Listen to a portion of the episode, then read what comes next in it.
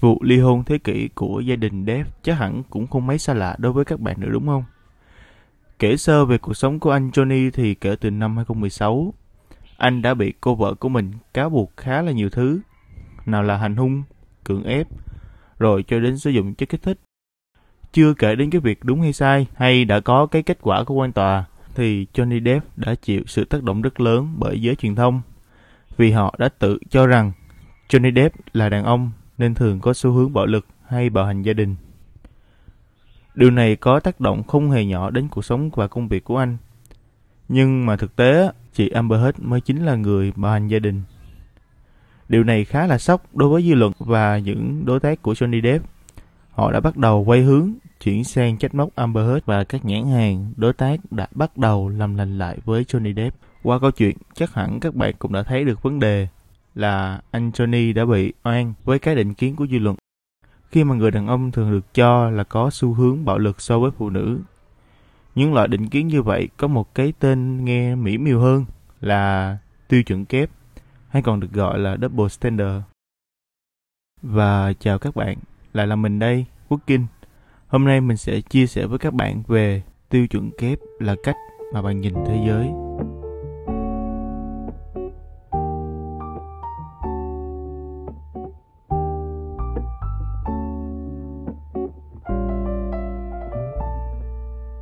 Để bắt đầu tập hôm nay, mình sẽ nói sơ về tiêu chuẩn kép là gì. Vậy tiêu chuẩn kép là gì? Tiêu chuẩn kép khi mà mình search trên Wikipedia thì nó giải thích rằng là tiêu chuẩn kép chính là việc áp dụng toàn bộ các nguyên tắc khác nhau cho các tình huống. Nhưng mà về nguyên tắc á, thì các tình huống nó lại giống nhau. Tiêu chuẩn kép sẽ xảy ra khi hai hoặc nhiều người, một nhóm hoặc một tổ chức, hoàn cảnh hoặc một sự kiện có bản chất giống nhau nhưng lại được đối xử khác nhau, mặc dù đáng ra họ phải được đối xử theo cùng một cách. Và trong cuốn The Double Standard của Margaret Eichler giải thích rằng khi nói tới tiêu chuẩn kép thì tức là mình đang ngụ ý hai thứ giống nhau được đo lường bằng các tiêu chuẩn khác nhau. Nghe hơi khó hiểu đúng không? Đối với mình á, thì mình hiểu rằng là tiêu chuẩn kép nó giống như là cái việc bạn lấy hai quả bóng. Một quả thì bạn kêu nó là hình tam giác, một quả thì bạn kêu nó là hình vuông. Mặc dù theo lý thuyết thì hai quả đó nên được xem là hình tròn. Thực ra chúng ta đã luôn thấy những tiêu chuẩn kép ở trong mọi góc cạnh của cuộc sống, từ bạn bè nè, đồng nghiệp cho đến gia đình của mình. Quay lại một chút trong quá khứ thì phụ nữ luôn là người chịu rất nhiều định kiến trong xã hội, đặc biệt là các nước Á Đông nói chung. Họ được dạy rằng phụ nữ là phải làm như thế này, phụ nữ là phải làm như thế kia. Hay ngay trong văn hóa Việt Nam, chắc chắn bạn đã từng nghe qua một câu như là tại gia tòng phụ, xuất giá tòng phu, phu tử tòng tử, hay là công dung ngôn hạnh. À, có một câu rất là hay, đó chính là nhà có cổ, phụ nữ rửa bát nấu cơm, đàn ông ngồi chơi phơi nước. Nó có quá nhiều cái tiêu chuẩn đã đặt lên người phụ nữ thời xưa.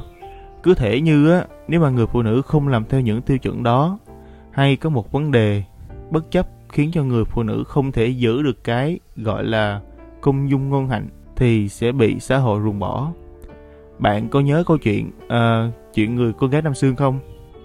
Trong câu chuyện á, thì có một cái tình tiết, đó chính là bé Đảng đã nhìn nhầm cái bóng của mẹ mình là một người đàn ông khác. Sự ngây thơ của đứa bé đã làm cho mọi người nghĩ rằng Vũ Nương đã không giữ được cái chữ hạnh của bản thân mình, khiến cho người chồng đã ruồng bỏ chị. Còn đối với xã hội hiện đại thì sao? Thực ra mọi người đã luôn đặt tiêu chuẩn kép dành cho những người khác. Kể từ lúc sinh ra thì những đứa bé trai thì được cho là phải thích màu xanh, còn những đứa bé gái á, thì phải thích màu hồng. Hay khi mà bạn đẹp trai và khen một người phụ nữ thì đó được gọi là hành động lịch sự. Còn mà bạn có vẻ ngoài không ưa nhìn cho lắm thì bạn sẽ bị coi là quấy rối tình dục.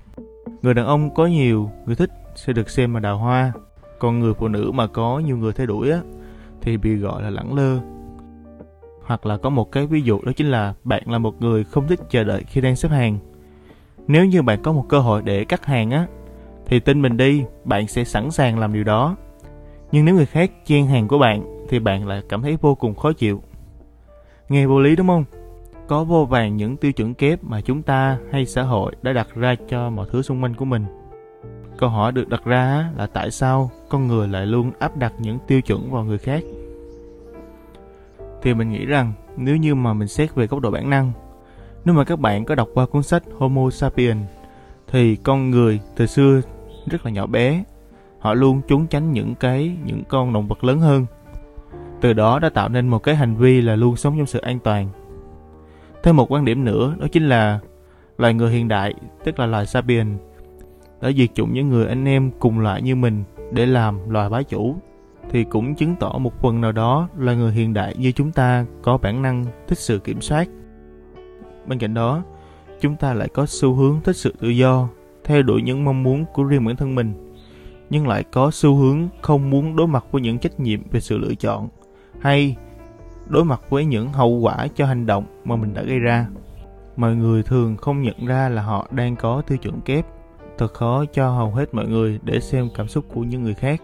Mình không nghĩ rằng bạn sẽ ngạc nhiên khi bạn chính là trung tâm vũ trụ của chính bạn.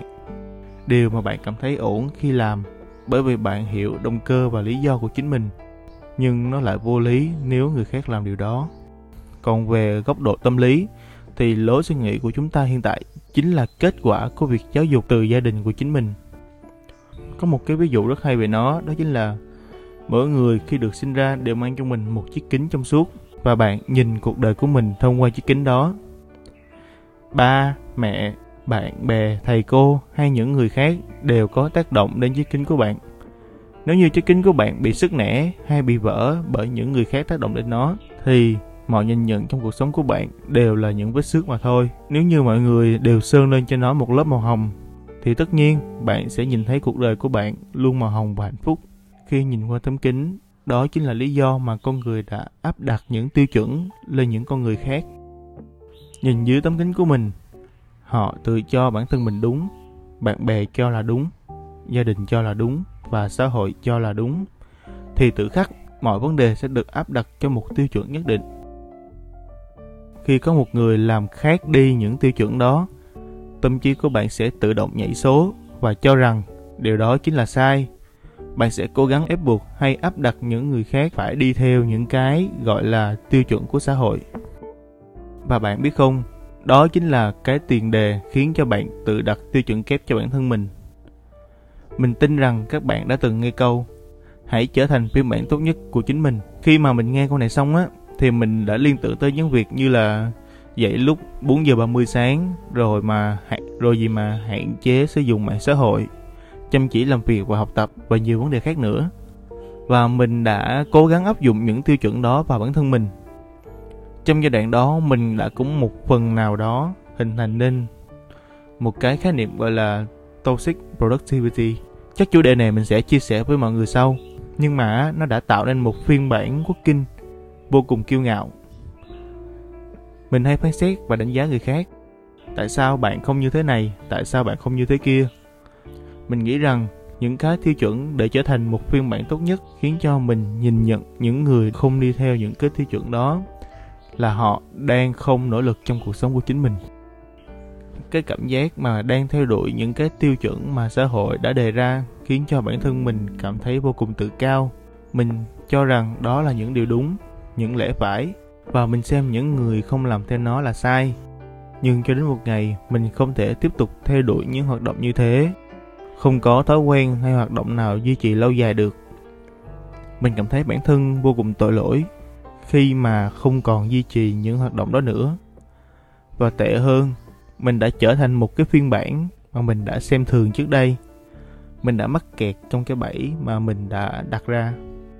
Mình đã từng đi tìm câu trả lời cho những câu hỏi: như thế nào mới được gọi là phiên bản tốt nhất của bản thân?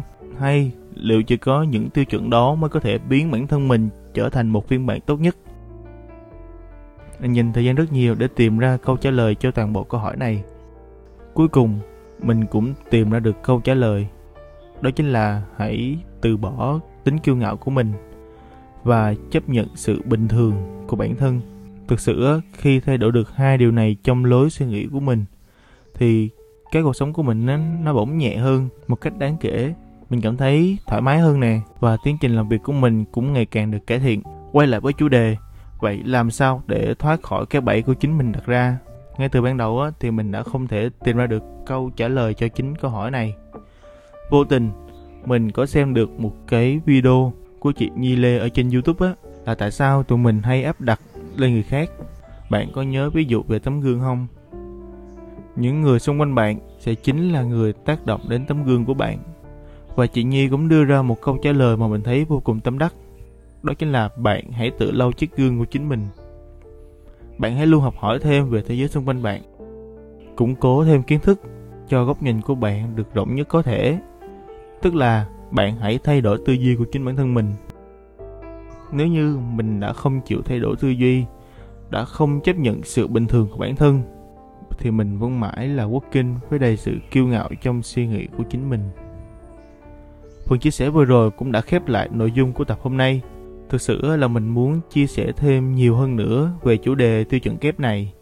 Nhưng mình cảm thấy kinh nghiệm và kỹ năng trong đời sống của mình thực sự vẫn chưa đủ và chưa vững vàng để có thể chia sẻ tiếp được. Vậy ha, cảm ơn các bạn đã lắng nghe The Thinker Podcast. Nếu các bạn có những chủ đề nào hay hoặc là những chia sẻ nào đó muốn gửi đến cho tụi mình thì các bạn hãy cứ gửi qua mail mà tụi mình để ở ngay phần mô tả nha. Và mình là Quốc Kinh, cảm ơn các bạn đã lắng nghe.